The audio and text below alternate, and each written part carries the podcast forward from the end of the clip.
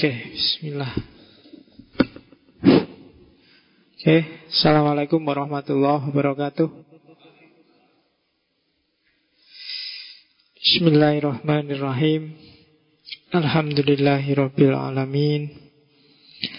Assalatu wassalamu ala asyrafil anbiya'i wal mursalin Sayyidina wa maulana Muhammadin wa ala alihi wa ashabihi wa man tabi'ahum bi ihsanin ila yaumiddin.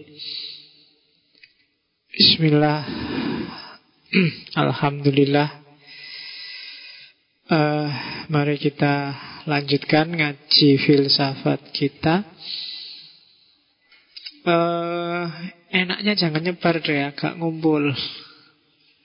Biar nggak dingin Iya mesti banyak yang nyari sendenan sebenarnya saya tahu. Cuma yo ngelumpuk lah biar dengar suaranya. Kalau senden nanti cenderung ngantuk. Saya aja nggak senden kok. Oke. Malam ini kita ketemu tokoh postmodern. Sekali lagi mungkin biar nggak jenuh Sang Bodria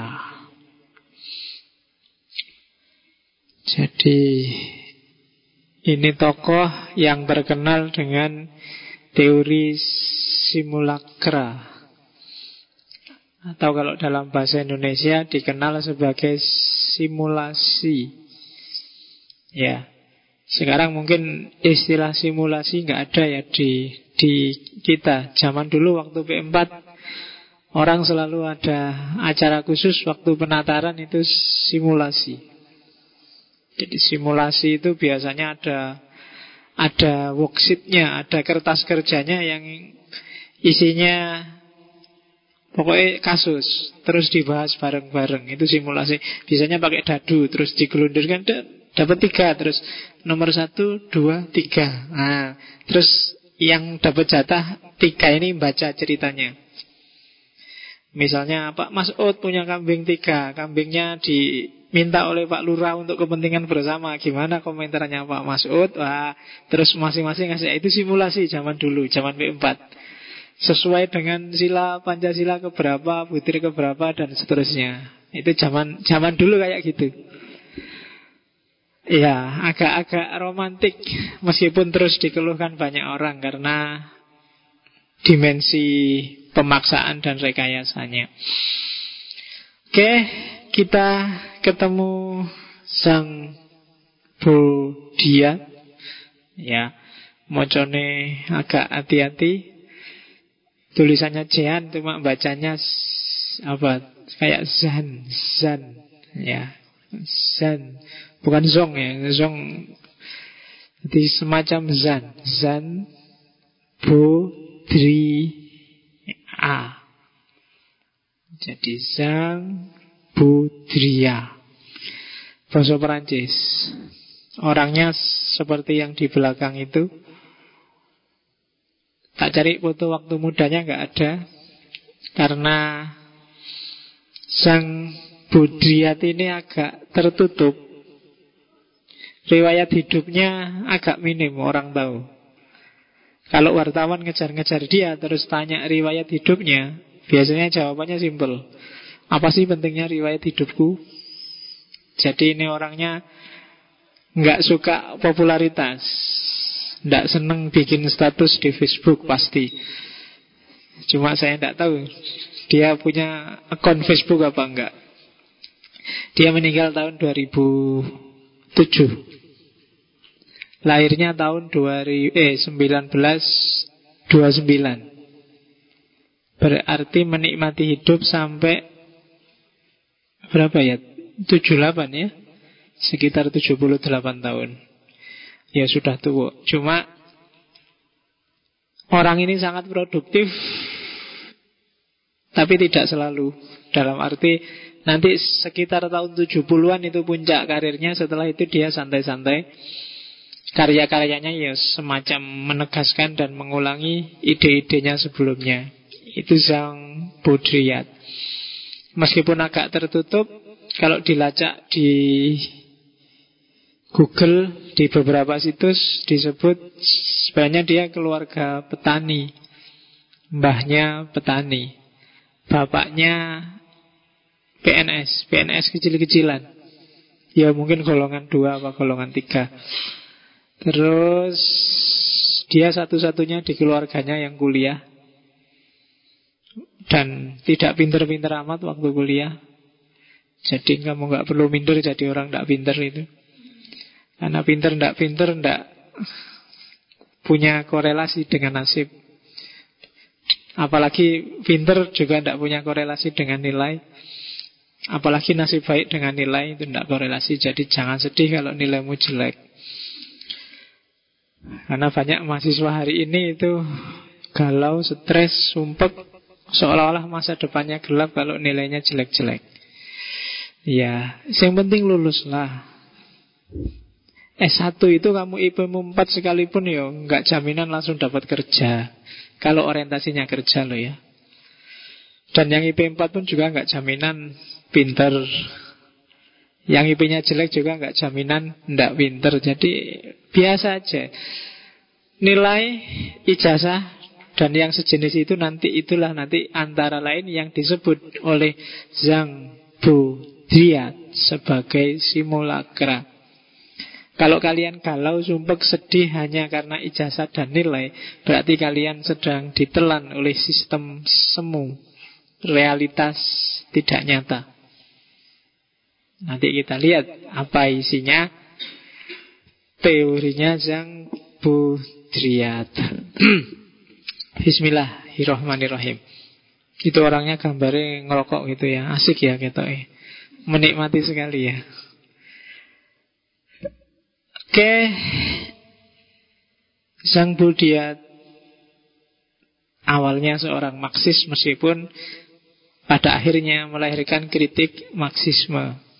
Hampir semua tokoh postmodern yang kita pelajari sejak 4-5 minggu yang lalu itu kan selalu pengaruh besar dari Marx. Karena memang Karl Marx ini luar biasa pikiran-pikirannya. Meskipun kemudian dikritik, tapi yang jelas kan inspiratif. Inspiratif itu bikin orang melahirkan ide baru. Jadi carilah teman, carilah dosen yang tidak bikin kalian hafalan, tapi bikin kalian melahirkan ide baru. Kalau sekedar bikin kalian hafalan cukup baca buku selesai. Tapi yang menginspirasi. Jadi gara-gara dengar omonganmu itu, aku punya ide sekarang. Itu inspiratif namanya. Gara-gara deket sama kamu, kreativitasku jadi muncul ini. Nah, itu inspiratif. Cari temen yang kayak gitu. Jangan cari temen yang inspiratif juga enggak, ngasih sesuatu juga enggak. Kawiannya utang misalnya. Wah, itu. itu malah sumpah kamu. Oke, Pengaruh dari Mak sebenarnya dia setuju Mak Cuma katanya Buldiat Max untuk hari ini tidak relevan lagi. Di zamannya Max, iyalah mereka yang menguasai zaman adalah yang memegang kunci-kunci produksi. Orang yang punya modal. Orang kaya lah gampang-gampangnya itu. Tapi hari ini Bukan produksi yang penting, tapi konsumsi. Tidak ada gunanya di masyarakat hari ini duitmu banyak luar biasa. Tapi konsumsimu biasa-biasa. Meskipun duitmu miliaran, tapi ke mana-mana kamu pakai sepeda ondel, kemudian bajunya jelek, kemudian nggak ada barang-barangmu yang bermerek, nggak ada, itu nggak dianggap. Meskipun kamu nggak punya uang, tapi konsumsimu, boh, Samsung S6 sekarang baru keluar Samsung S6. Terus tasnya aja Hermes Terus jeansnya aja Tidak mau yang kelas-kelas Obralan 150 ribu ke bawah Harus yang kelas-kelas. Nah, itu kamu dianggap in hari ini. Wah, itu loh. Mobil aja Lamborghini misalnya, kan? Entah itu hasil utang apa hasil dikasih Tapi begitu mobilmu Lamborghini Statusmu naik melejit luar biasa. Kamu ngobrol sama temenmu kok tiba-tiba HPmu mbok keluarin tek. Wah iPhone terbaru. iPhone 5 Nah itu kan temenmu kan langsung Wah kelas tinggi rupanya dia. Kan gitu. Kamu anggapnya ini kelompok elit misalnya. Nah, Nokia yang ngono Nah itu Akeh tunggale tadi yang pas kelas-kelas. Nah, itu. itu konsumsi. Jadi apa yang kamu konsumsi? Kalau kamu kelasnya cuma angkringan, ah, ndak level. Meskipun sama-sama ayam goreng ya cobalah KFC, Texas, California, itu baru kelas. Sama-sama makan soto, kalau kamu sotonya sekedar soto kudus yang 5000 sak mangkok itu kurang gengsi. Masuk ke amplas sana yang di food court, sana ada soto yang 35 ribu sak mangkok. Loh, itu kan harganya beda, gayanya beda. Kalau kamu di warung es teh 1500, saya begitu masuk ke restoran iced tea, oh itu sudah 15 ribu. Ya kan? Hot tea itu kalau kamu ke, ke KFC hot tea itu 15 ribu. Kalau kamu di angkringan teh hangat itu saya mangatus. Podo karep bahannya sama, isinya sama. Ya kan? Nenggene malah gratis. Nah, gratis enggak level. Jadi konsumsi sekarang yang menentukan hari ini, bukan lagi produksi. Kaya luar biasa Tapi yang dikonsumsi tidak luar biasa Tidak dianggap Jadi dari mode produksi menjadi mode konsumsi. Harusnya, katanya Brodiat, manusia itu subjek, kemudian yang di luar dirinya itu objek. Yang dia setir, dia kontrol kan? Logika gampangnya gitu. Tapi sekarang Tidak kayak gitu. Sistemnya bukan subjek objek. Tapi sistem objek objek. Kamu jadi objek Ya yang lain ya objek juga. Kamu jadi objek mode Objek fashion Objek Yang di luar dirimu Kamu kan manut, katut. Tenggelam dalam realitas. Kamu kan jadi objek oleh realitas sekelilingmu yang disebut mode, yang disebut gaya, yang disebut tren. Itu kan berarti kita jadi objek, tapi juga kita kan mengobjekkan sesuatu. Jadi sistem yang saling mengobjekkan itu yang kalau di Bodiat disebut objek-objek. Individualitas hilang, mana ada individualitas kalau kita jadi objek. Itu yang terjadi hari ini. Jadi mak ndak salah sih karena ekonomi itu memang penting. Apa-apa ya kuncinya di ekonomi. Tapi ekonomi bukan pada produksinya hari ini, tapi pada konsumsinya. Jadi konsumsi menentukan status. Aku mengkonsumsi maka aku ada.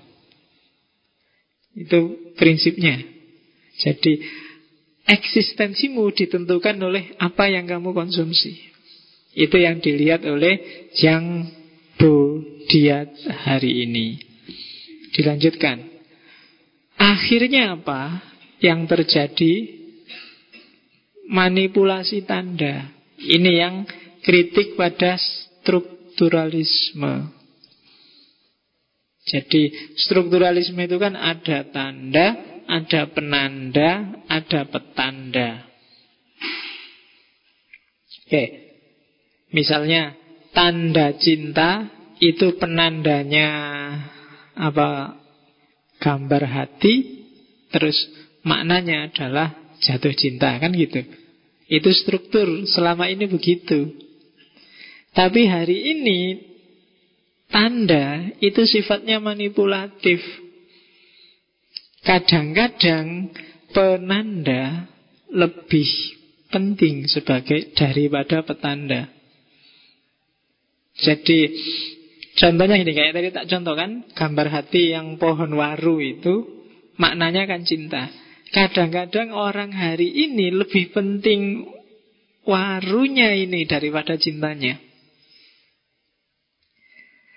Bahwa kamu apa? Apel bahwa kamu mention di Facebook, bahwa kamu Twitter mengucapkan selamat malam, ini kan penanda dari satu petanda bahwa kamu cinta padanya.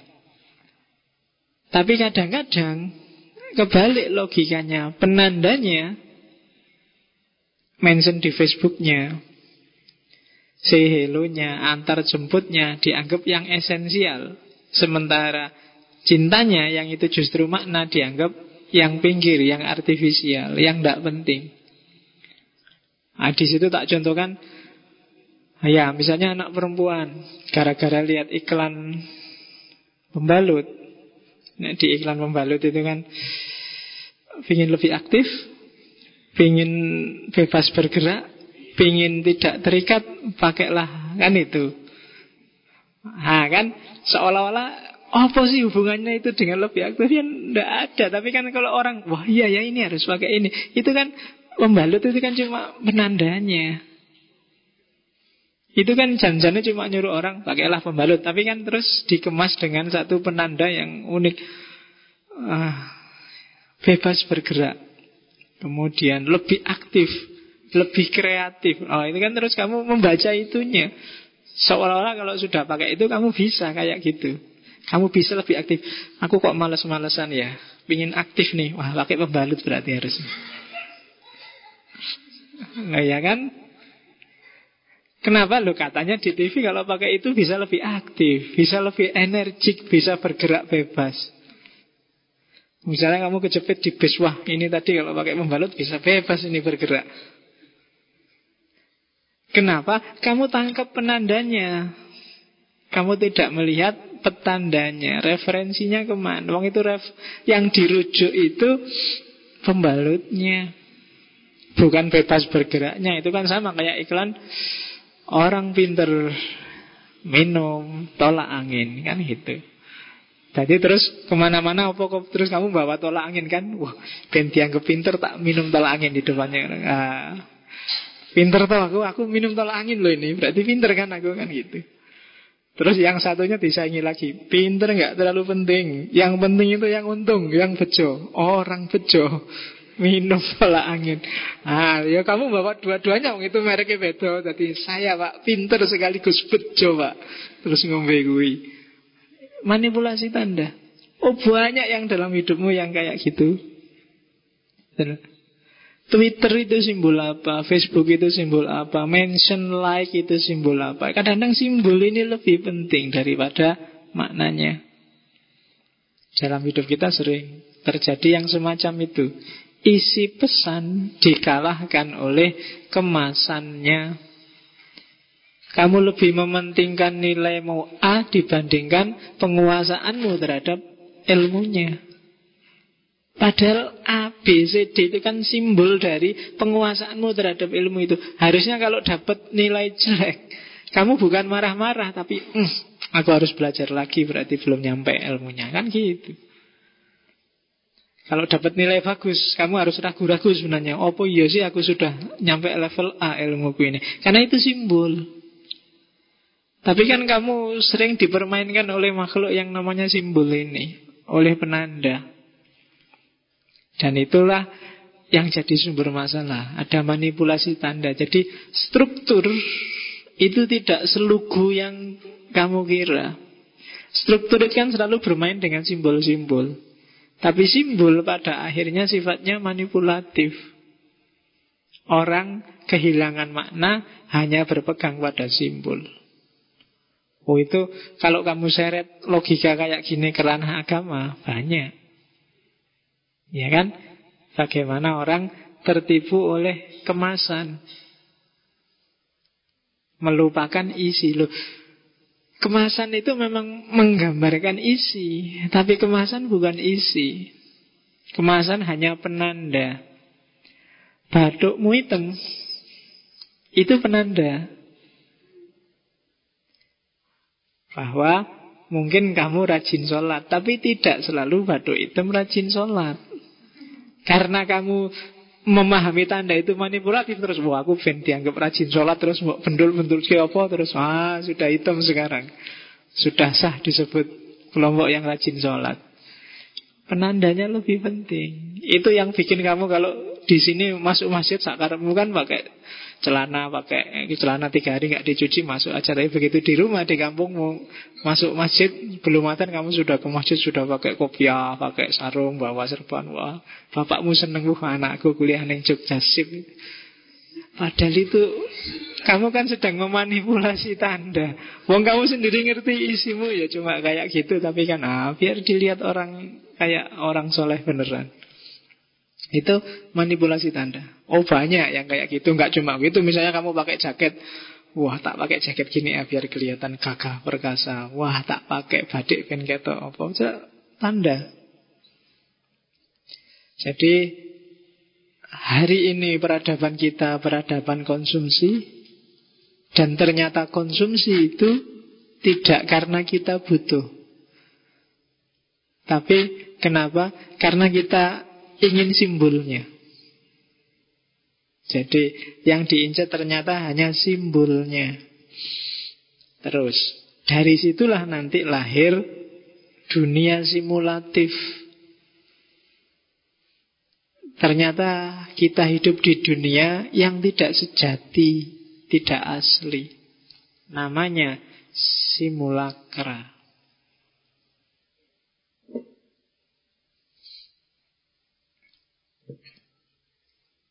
Jadi simulakra itu bisa didefinisikan antara lain tiga itu. Oh dua, yang yang terakhir contohnya. Yang pertama konstruksi pikiran imajiner terhadap sebuah realitas tanpa menghadirkan realitas itu sendiri secara esensial. Yang kedua, sebentuk instrumen yang mampu merubah hal yang bersifat abstrak menjadi konkret atau konkret menjadi abstrak. Contoh instrumennya TV, komputer, majalah, lukisan. Itu kan barang yang TV itu kan isinya barang konkret tapi terus jadi gambar. Itu kan dari konkret jadi abstrak. Internet juga begitu, surat kabar juga begitu, majalah juga begitu. Nah, simulakranya di mana? Yang ada di TV, di internet, di majalah itu kan sebenarnya mewakili realitas. Dia cuma wakilnya realitas. Tapi pada akhirnya yang sebenarnya cuma wakil itu kamu anggap itulah yang beneran. Itulah realitas yang sejati. Itu yang disebut simulakra. Orang luar negeri misalnya, mungkin dalam bayangannya Indonesia itu negara yang kacau karena sering demo, rakyatnya ngamuan, kemudian apa-apa serba nggak tertib, korupsi di mana-mana. Kenapa disimpulkan kayak gini? Karena berita yang muncul di luar negeri tentang Indonesia selalu yang kayak gitu-gitu. Bayanganmu di Irak sekarang kayak gimana situasinya? Irak itu isinya perang, Pak. Sebentar-sebentar ada bom. Terus orang di sana pokoknya bayanganmu nggak ada kan orang nyantai-nyantai nongkrong kayak gini, nggak ada orang makan di warung nggak ada pokoknya isinya perang terus rame balik-balik ada tembakan balik kan gitu. Kenapa kamu mempersepsikan kayak gitu? Karena di TV, di koran, di majalah tiap hari munculnya itu. Dan apa iya gitu? Betul. Sama kayak orang Indonesia di persepsinya orang Barat. Jadi realitas hari ini sumbermu kan cuma itu internet, TV, majalah, koran kan itu. Dan itulah yang kemudian menjelma jadi kenyataan. Yang semula sifatnya representatif, imajinatif, sekarang jadi nyata. Kalau Baudiat antara lain mencontohkan sepak bola. Dia mencontohkan saat itu ketika final Real Madrid lawan Naples. Tahun, saya lupa tahun berapa. Itu kan saat itu siaran sepak bolanya, siaran tunda. Sepak bolanya yang tunda. Karena di pertandingan pertama, supporter Real Madrid ngamuk tawuran, banyak korbannya, terus pertandingannya ditunda dan orang nggak boleh lihat tanpa penonton, lihatnya hanya dari TV. Jadi kenapa dan orang percaya kan dengan realitas simulakra yang namanya TV. Dan orang bisa dipengaruhi kayak kamu hari ini loh nonton bal-balan itu kan seolah-olah jihadmu kan. Jadi kalau klubmu kalah kamu, aduh nggak enak makan, nggak enak tidur galau.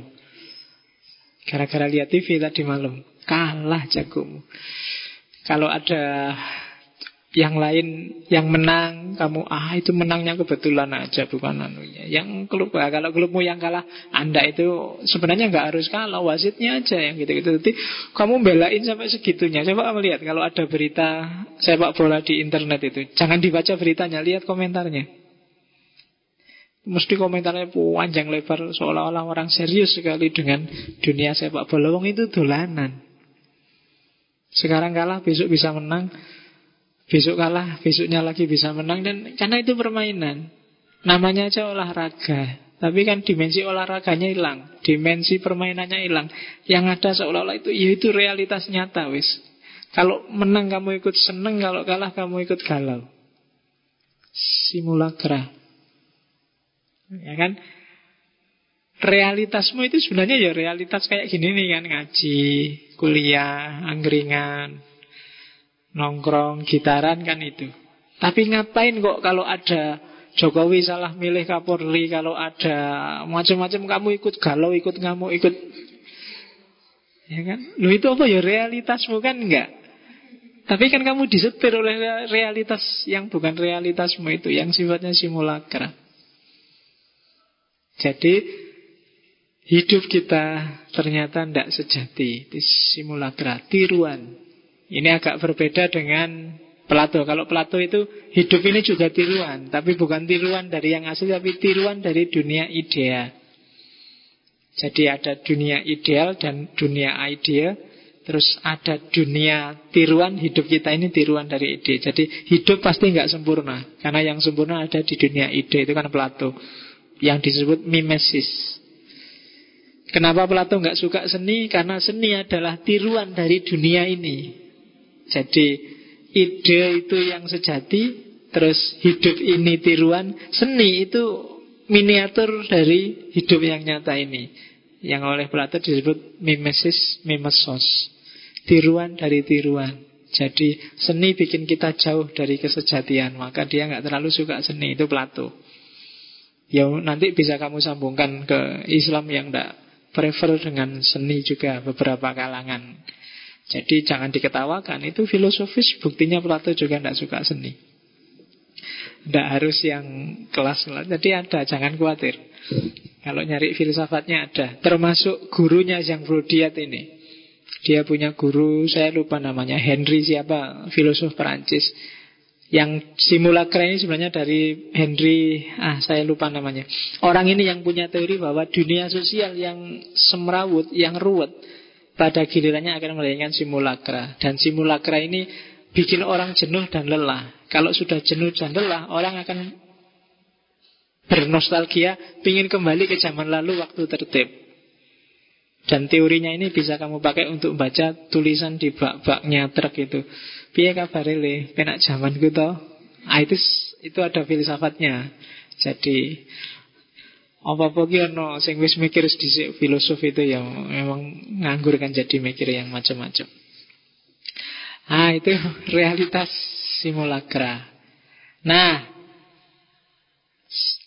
apa sih hari ini yang terjadi? Hidup sih memang ada simulakranya, tapi apa yang bikin Brodiat serius membahas simulakra hari ini Katanya Brodiat simulakra hari ini Itu nyetir manusia Menjebak manusia Untuk menganggap bahwa yang simulakra itulah yang nyata.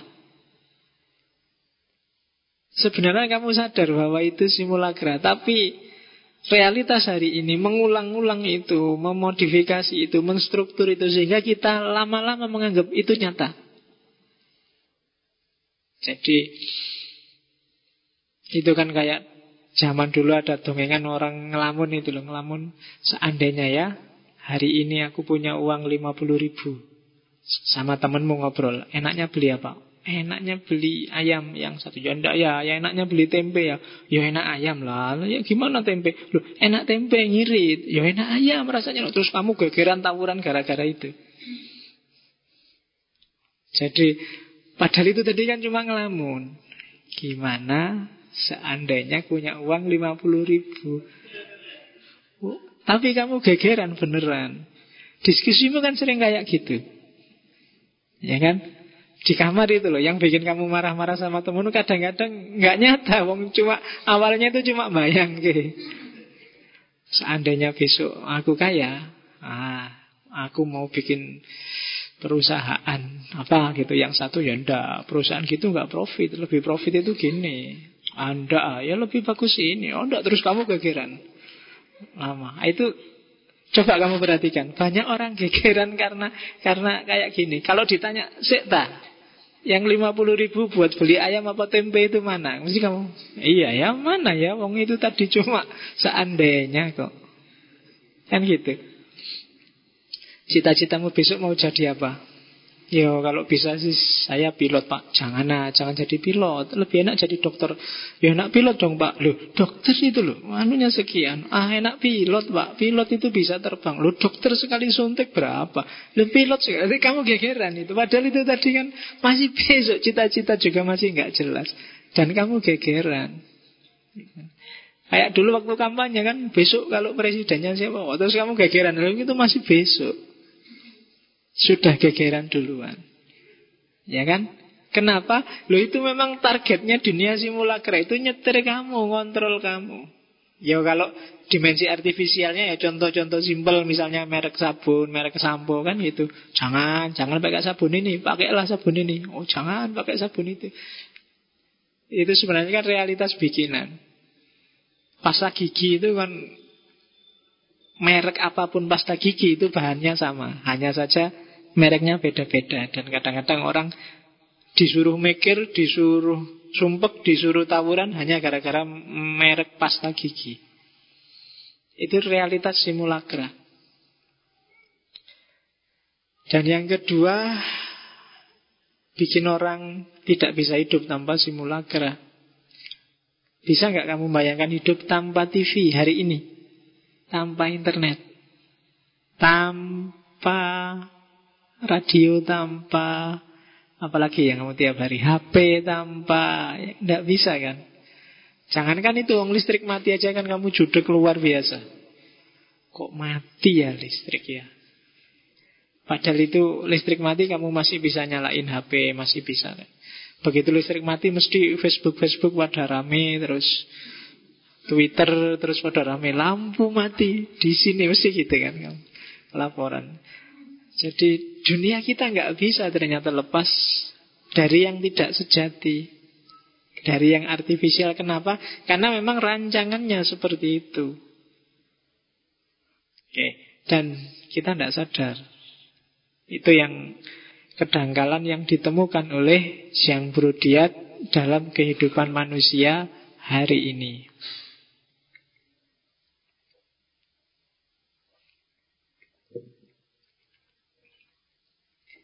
Coba ya sekali-sekali. Minggu ini pak Saya puasa internet. Jajal kuat gak kamu?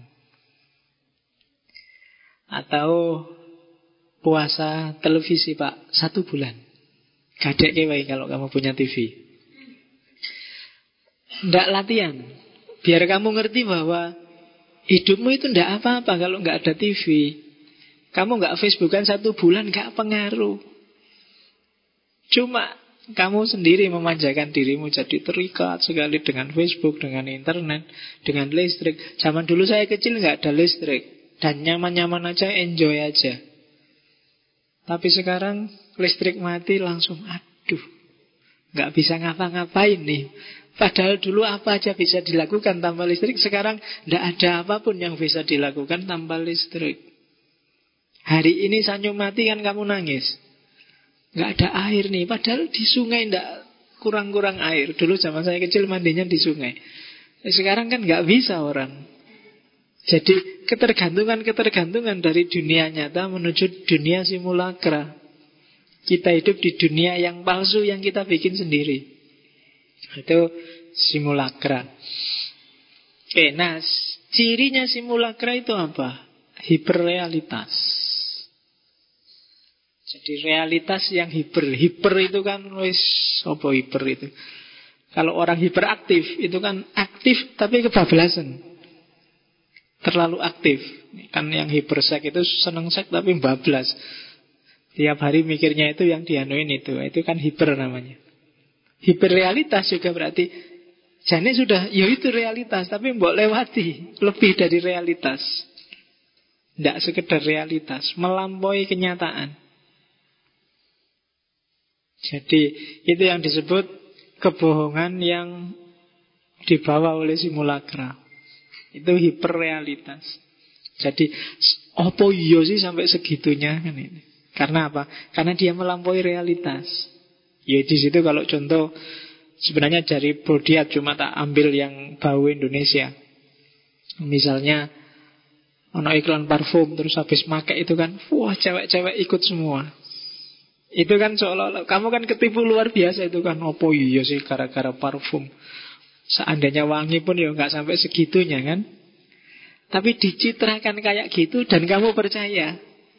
Oh itu harus dibeli itu besok parfum itu Jangan-jangan kamu merasa nggak mungkin lah Kamu pakai parfum itu dipakai Tapi kan kamu percaya dengan pesannya bahwa Pakailah itu nanti banyak orang tertarik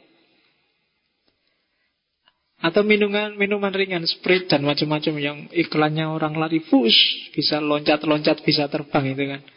Bisa melayu banter jantan sekali ya. Wah terus kamu Wow itu harus minumannya orang jantan itu. Itu yang kemarin bikin Mbah Marijan kejebak iklan kan terus dia ruso ruso itu kan wah. Kamu seneng dengan itu. Wah ben kayak Mbah Marijan aku harus beli obat kuat itu.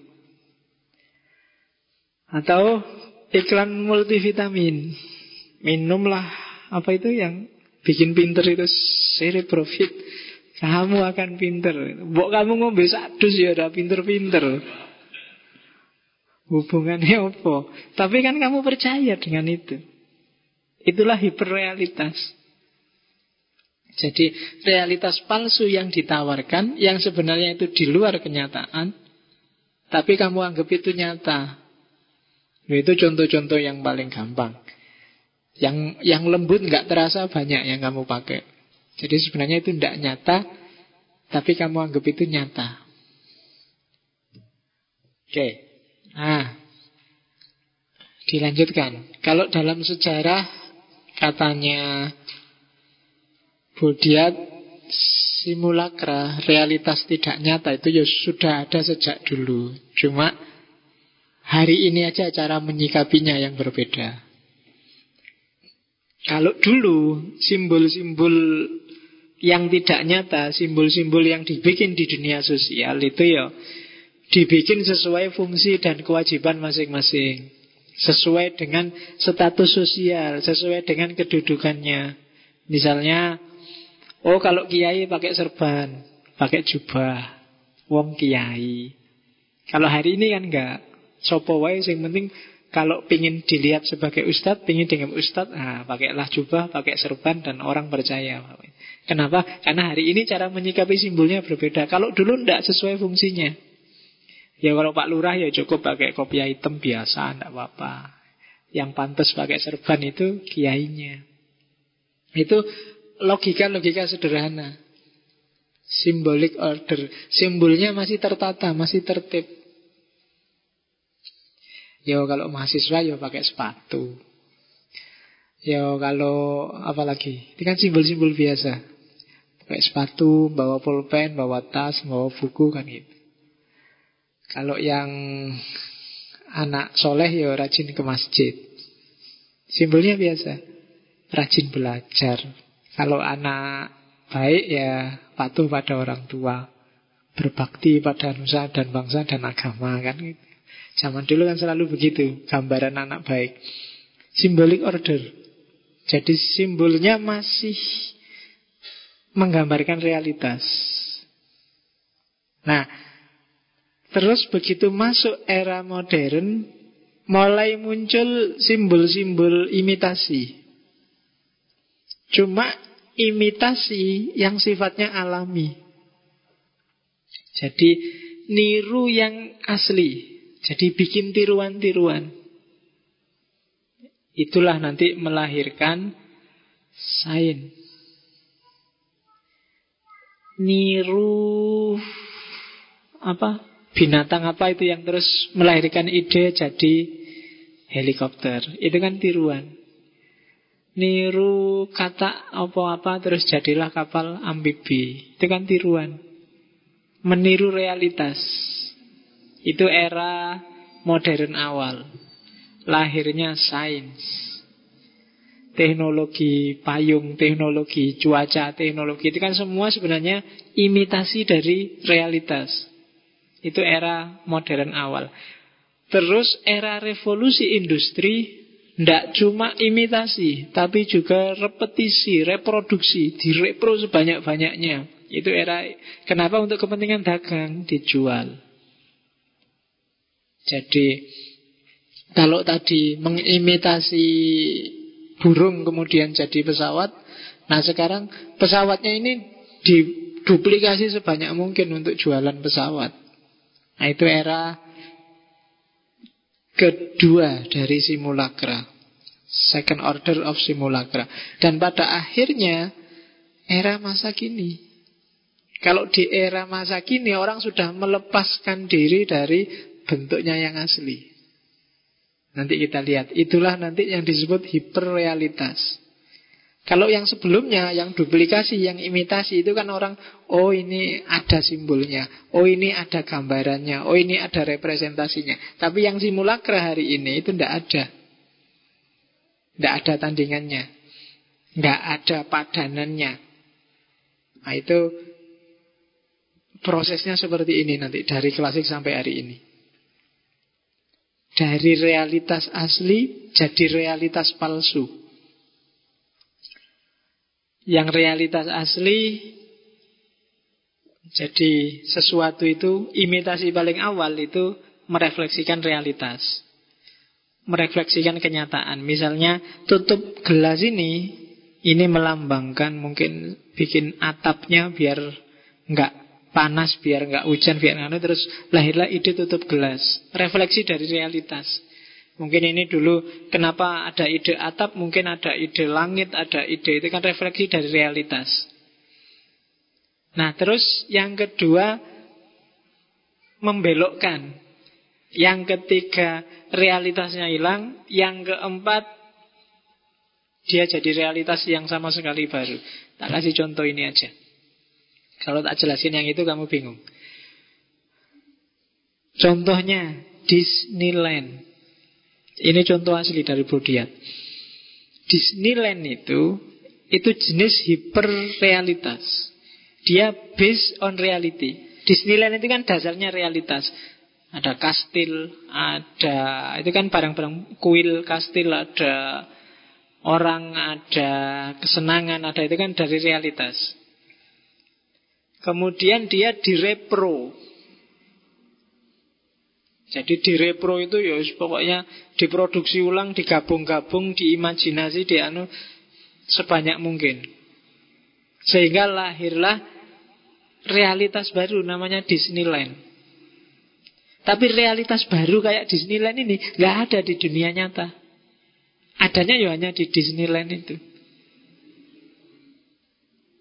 Dan lahirlah dia jadi realitas yang ya nggak ada padanannya. Meskipun awalnya dia niru dari realitas yang sejati. Tapi sekarang kamu nyari di biasa-biasa. Di mana ada Disneyland? Ya di Disneyland itu. Di luar itu nggak ada. Contoh lagi. Ini yang dicontohkan Brodiat. Film kartun. Ya kan? Realitas aslinya kan itu. Kijang yang tutul itu. Tapi terus dibikin manifestasinya, dibikin imitasinya kartun namanya Bambi. Tapi pada akhirnya kartun Bambi itu begitu lihat kartun Bambi orang tidak lari ke rusa tutul, tapi ya dia sendiri. Doraemon. Itu kan yang dirujuk kucing. Ya kan? Tapi lihat Doraemon kan kamu melihat dia realitas sendiri yang namanya Doraemon. Sudah nggak ada hubungannya lagi dengan kucing yang ada di rumahmu, dengan kucing yang tiap hari makan ikan asin. Nggak ada hubungannya dengan kucing yang berkeliaran di jalan-jalan. Tapi dia ya realitas sendiri namanya Doraemon. Itulah hiperrealitas. Apalagi yang kamu lihat di sekelilingmu tiap hari. Kalau kartun banyak. Kartun misalnya Masa and the Bear. Loh itu kan apa ada beruang kayak gitu sama anak kecil? Gak ada. Tapi kan dia rujukannya kan ke beruang. Tapi begitu lihat beruangnya masa orang tidak lari ke beruang yang sejati pokoknya yaitu beruang sendiri yang khusus yang hidup sama masa karena kalau beruang yang asli nggak mungkin hidup sama anak kecil. Nah itu yang disebut hyperreality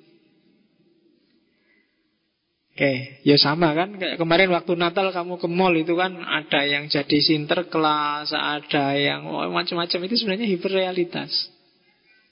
Dia jadi realitas tersendiri.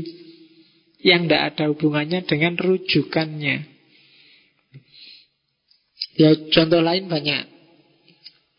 Misalnya foto model di majalah, itu kan hasil olahannya komputer. Tapi kan kamu anggap ya itu realitas sendiri. Dinosaurusnya Jurassic Park, Superman, Batman, dan kawan-kawan, Spiderman, dan kawan-kawan. Yang adanya di luar negeri. Kalau di sini nggak ada. Ya, kemarin tak tanya kenapa di Indonesia kok nggak ada Spiderman ya? Karena kalau ada Spiderman dia ndak kesaktiannya nggak bisa keluar karena begitu dia gantungan mesti kecantol kabel-kabel itu. Karena kan dia sukanya meloncat-loncat. Mau Indonesia kabel batin kelawer gitu ya mus, dia mesti jatuh. Reality show Indonesian Idol Apalagi yang idol-idol itu. X Factor Apalagi yang kemarin. Rising Star. Itu kan orang nangis-nangis Ketawa-ketawa Euforia Kayak-kayak beneran. Padahal itu kan ya dolanan. Jadi Emosimu diaduk-aduk Kamu rela kehilangan banyak uang Untuk SMS untuk jagoanmu kalau jagoanmu tergusur kamu nangis-nangis. Kalau menang kamu ketawa-ketawa. Padahal itu lah dolanan Kamu juga tahu itu dolanan Tapi apa? Kamu anggap itu realitas yang sejati. Dan hidup kita kan disetir itu tiap hari. Meskipun tidak sevulgar reality show. Termasuk Indonesia Lawyers Club Indonesia Lawak Club. Indonesia itu kan semua ya dolanan kabeh. Wong itu kerjaannya TV tapi kan kamu anggap itu sejati itu Pak. Itu nyata. Padahal apa iya? Oke. Nah, sekarang kita mulai masuk ke dampaknya. Terus kalau ternyata memang sekeliling kita itu hiperrealitas, sekeliling kita itu realitas palsu yang namanya simulakra, yang terjadi apa? Yang pertama, kita tidak mengkonsumsi fungsi dan kebutuhan, tapi kita mengkonsumsi simbol. Kita mengkonsumsi gaya. Itu yang terjadi hari ini. Kalau dulu orang konsumsi itu kan butuh. Aku pengen minum, aku butuhnya teh hangat. Tapi sekarang kan nggak bisa itu. Aku pinginnya teh hangat sing neng mall. Yang namanya hot tea. Kalau nggak gitu nggak gengsi, kan gitu. Aku pingin kan selalu begitu. Kenapa? Karena mereknya. Baju itu janjinya merek apa wae ya yang penting ketutup dan nyaman dipakai. Tapi sekarang nggak cukup itu.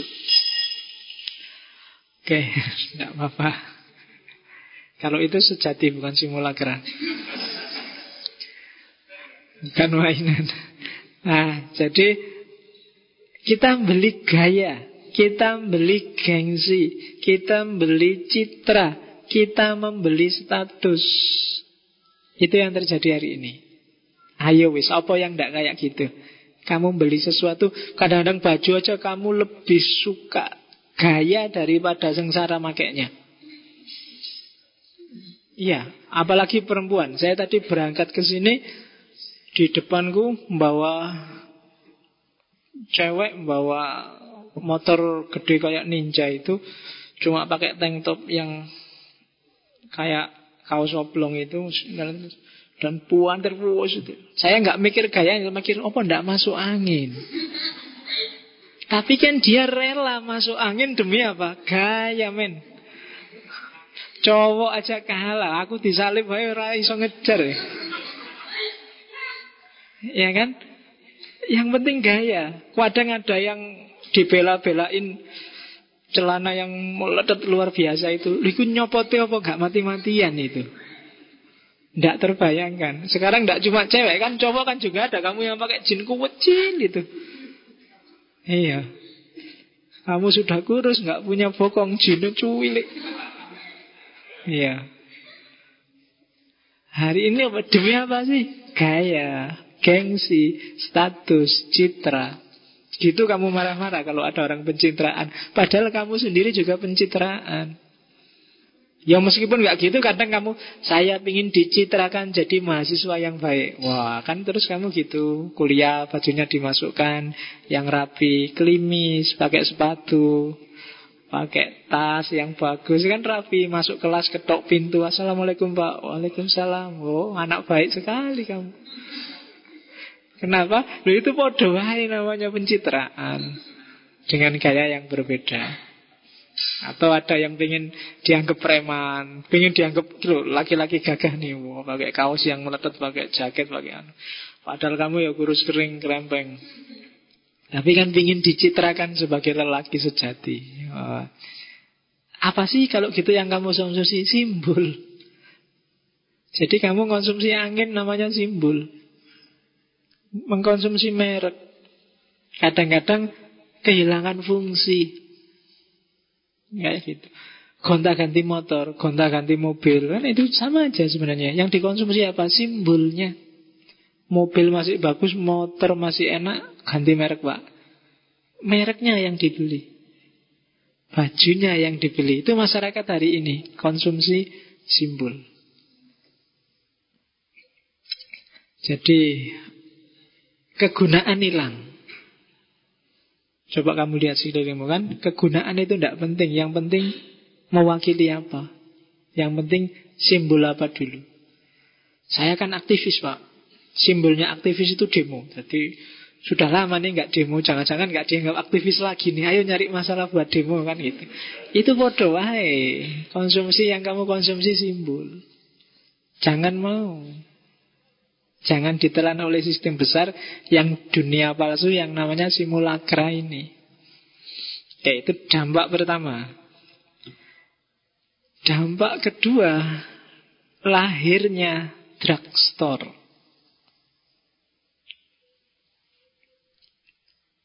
Drugstore itu ya, ya istilah harfiahnya toko obat. Jadi drugstore ini biasanya yang dimaksud oleh Brodiat itu toko-toko minimarket, supermarket, hipermarket, mall-mall yang 24 jam sehari atau menjual segala hal di satu toko. Jangan salah loh, ini kamu merasa oh, kan enak pak, dimudahkan pak. One stop shopping. Ah itu kan enak pak. Sekali ke situ dapat segalanya. Enggak, kamu sedang ditipu oleh drugstore. Dengan itu apa? Daya konsumtifmu meningkat tajam. Drugstore-drugstore ini bikin kita mengalami dehumanisasi yang luar biasa, tapi kamu nggak sadar. Begitu masuk ke sana kamu kan nggak diperlakukan sebagai manusia, tapi sebagai objek, sebagai komoditas. Kalau SPG-nya senyum-senyum padamu itu bukan karena dia suka padamu. Yang dia sukai kan cuma dompetmu. Keluarkan isinya, jangan cuma lihat-lihat kan gitu maunya. Maka dia senyum padamu. Dan senyumnya ya mesti nggak senyum itu itu senyum basa basi kok. Biar kamu cuma jangan ngomong ya. Cuma kamu ngomong kalau ada SPG senyum, Mbak basa basi ya. Wah kamu bisa di jadi begitu kamu masuk ke sana itu ndak ada masalah kamu jelek kah kamu kayak nggak apa-apa yang penting bawa uang kan cuma itu aja Apakah kamu kiai apa gendro, tidak masalah. Yang penting bawa uang ke sana dan dibelanjakan. Dan karena dia one stop shopping, yang semula nggak butuh, kamu bisa jadi butuh loh kalau kamu masuk mall, masuk drugstore, masuk hypermart, supermarket. Semula nggak pingin apa-apa, coba aja jalan-jalan ke sana. Iya ya, aku belum punya ini nih. Begitu. Oh iya, belum punya itu nih kan gitu. Kadang-kadang kamu nggak butuh apa-apa aja kan jalan-jalan kan ke sana. Kadang masuk juga lihat-lihat. Jadi nggak butuh jadi butuh. Dan itu pinternya pemilik modal dengan drugstore-nya. Dan ini kan banyak yang 24 jam. Itu kan anytime kamu butuh dia siap. Itu kan gimana tidak menggoda. Cuma ya itu tadi. Kamu diperlakukan sebagai objek. Tidak diperlakukan sebagai manusia. Meskipun mbak saya itu orang miskin, mahasiswa, enggak, enggak peduli. Yang penting kamu punya uang. Enggak punya uang, enggak. Jadi dampak kedua. Ketika pemilik modal sadar bahwa, eh ternyata orang ini modenya konsumsi. Drugstore. Makanya sekarang apa-apa logikanya, logika pasar, itu dampaknya drugstore. Logika pasar itu lihat opo yang dibutuhkan apa karepe pasar. Kalau nggak ketemu, dimanipulasi gimana caranya pasarnya jadi karep sama kita. Maka dari situ lahir hiperrealitas. Tiba-tiba saja kamu dipaksa untuk belilah sampo ini. Kalau nggak rambutmu besok rontok. Kan gitu. Takut penuaan, pakailah make up ini karena sebentar lagi kamu tua kan orang oh iya ya tua ya aku kalau nggak pakai ini nanti keriput deh kan gitu mikirmu jadi kamu dipancing mengkonsumsi itu gimana mancingnya drugstore logikanya logika pasar. Hati-hati sekarang bahkan banyak kampus yang jadi drugstore nyari pasar. Jadi yang dikembangkan bukan idealisme Tapi laku dan tidak laku. Tidak apa-apa yang penting mahasiswanya banyak Kurikulum diganti sesuai keinginannya masyarakat. Kan gitu sekarang kampus itu Lama-lama dia jadi drugstore Yang diproduksi realitas yang hiper Hiperrealitas Realitas yang semu pada akhirnya Hati-hati dengan jebakan drugstore. Sekarang Jogja jadi surganya pemilik mall. Mulai banyak kan? Sekarang ada Jogja City Mall. Sebentar lagi yang di ring road sebelah itu akan lahir. Hipermatnya Safir sebentar lagi juga diresmikan tuh kan enak kamu apalagi mahasiswa UIN ke sana ada ke sini ada ke situ ada jadi banyak tempat nongkrongnya tenang aja nggak masalah. Oke. Menggenjot konsumerisme, hati-hati. Jadi cerdaslah dalam buka dompetmu. Karena ya meskipun saya tahu kalau mahasiswa kan sering-sering dompetnya terbuat dari kulit bawang. Setiap kali dibuka berbes mili dia. Karena nggak ada isinya. Oke, Terus yang kedua Dampaknya drugstore Dampaknya realitas simulakra yang dipaksakan dalam hiperrealitas Lahirnya apa? Sampah visual Sampah visual itu yang ngotori matamu tiap hari begitu kamu keluar Ya kan coba kamu keluar Ada berapa ratus sepanduk Sak dalan ini aja wis Oh itu itu jangan dikira cuma sekedar iklan loh. Itu berpengaruh terhadap eksistensimu. Begitu ada iklan dijual laptop murah. Toshiba. 3 juta 500 ribu. Dipotong 100 ribu. Wih 3 juta 300 Baru ini lumayan ini. Begitu buka dompet Oh aku ndak ada. Berarti aku itu miskin sekali ya. Itu sudah. Itu kan ngomong eksistensi sudah. Wah berarti aku termasuk golongan miskin ini. Kan gitu.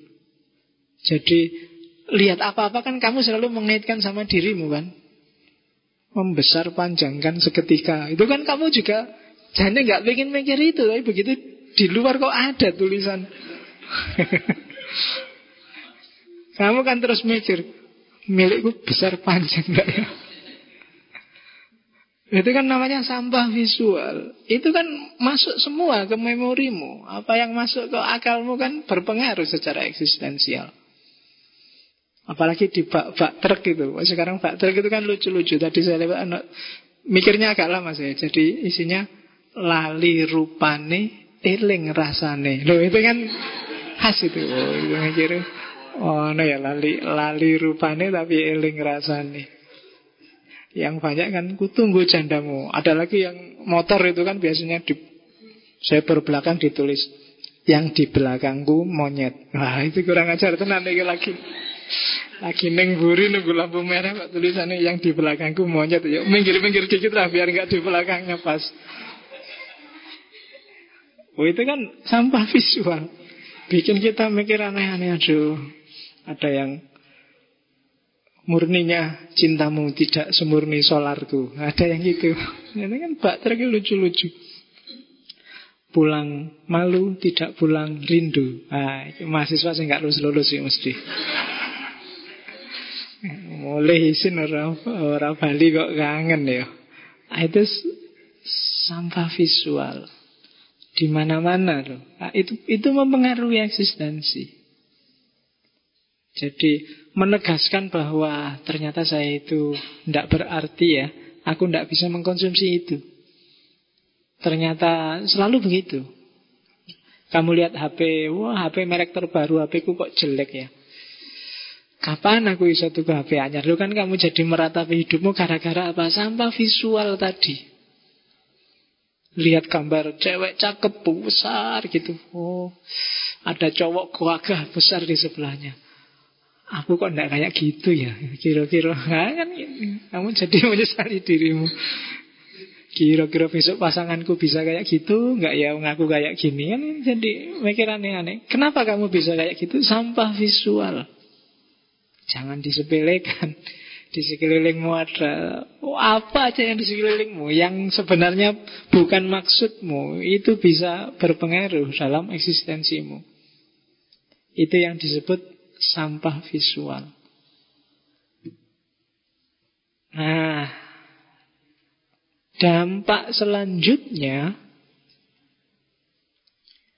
adalah jarak sosial atau distingsi.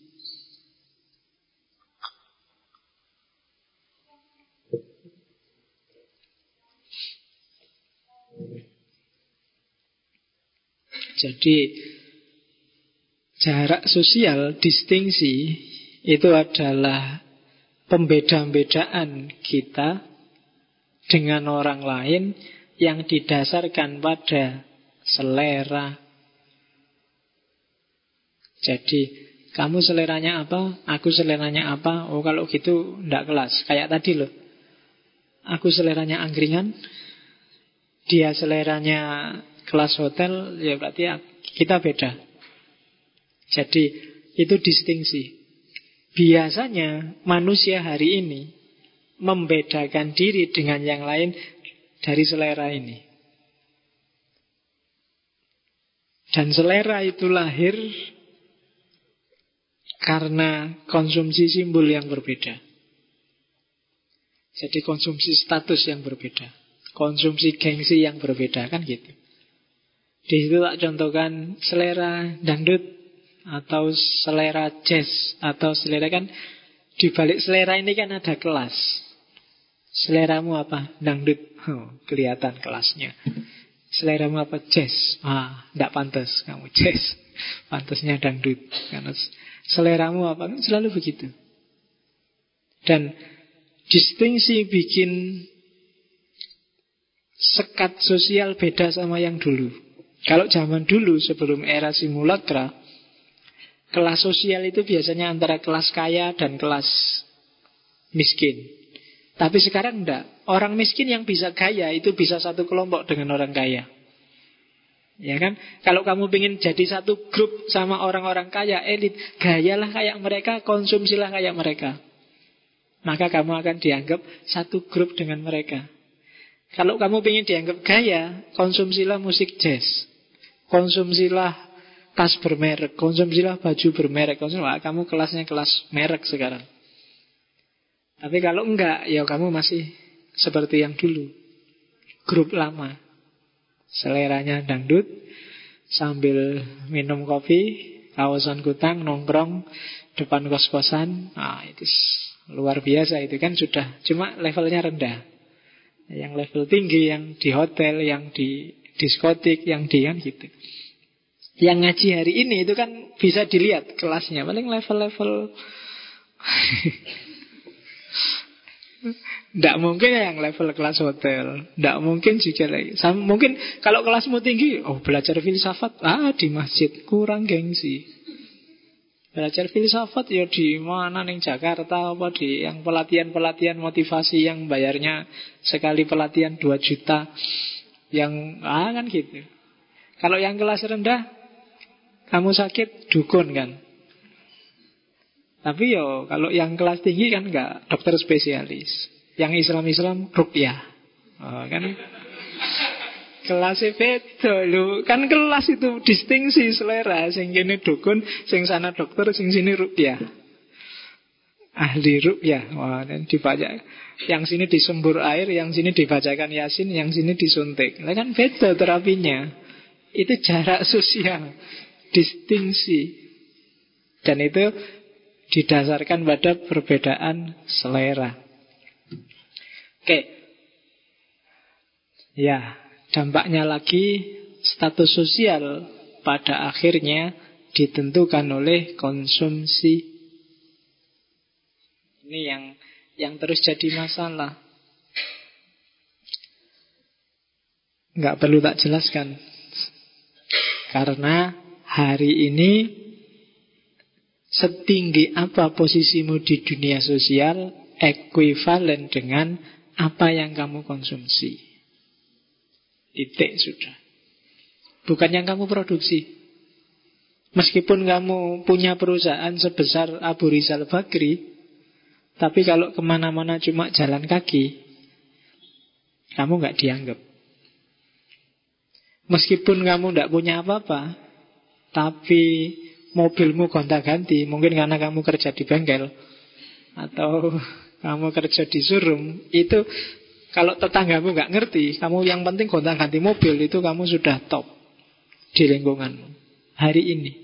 Kalau nggak percaya, bagaimana konsumsi itu menentukan? Cobalah kamu apa ya? Yang gampang. Kamu pakai serban, pakai jubah, bawa tasbih, datang ke masjid di mana orang tidak ada yang kenal sama kamu.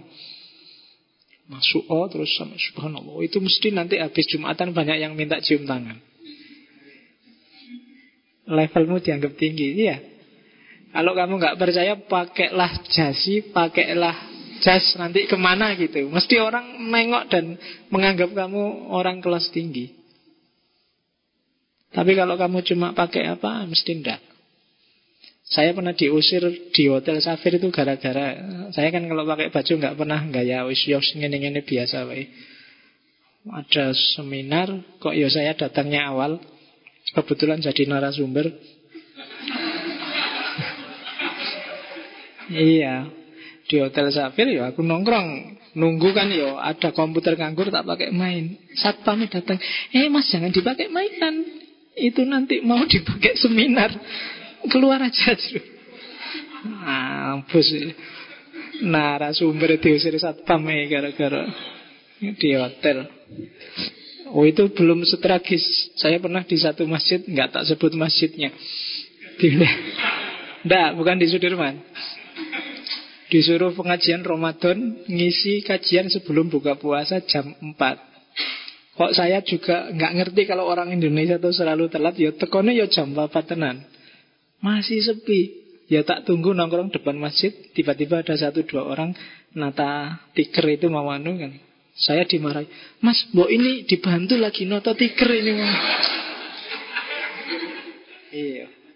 Ada kiai disuruh nota tiker. Ya ndak apa-apa ya tak bantuin noto tiker. Ya kasihan nggak ada temennya noto tiker. Meskipun akhirnya ya kaget deh ketahuan pas. Kenapa sih gitu? Karena orang hari ini yang dikonsumsi simbol Yang dilihat baju Jadi hati-hati Jadi kalau kamu ingin memposisikan dirimu di dunia sosial Rancanglah konsumsimu. Kamu harus pakai baju apa? Kamu harus bergaya kayak gimana? Itu penting. Hari ini loh. Karena orang hari ini hidupnya tidak di reality tapi hyper reality. Kalau kamu ingin dianggap Islamnya serius, gampang. Yang putri gampang tinggal pakai jilbab besar kalau nggak males sekalian cadar.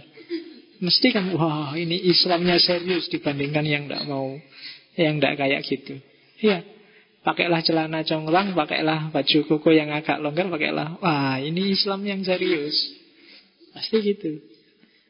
Jadi hari ini status sosial sangat dangkal penilaiannya. Hanya dari yang kamu pakai, yang kamu konsumsi, yang kamu geluti sehari-hari. Artifisial. Itu yang digelisahkan oleh yang Buddhia. Nah, jadi ciri sebelum ke sini, ciri paling utama kedangkalan itu adalah orang hanya percaya pada yang terlihat.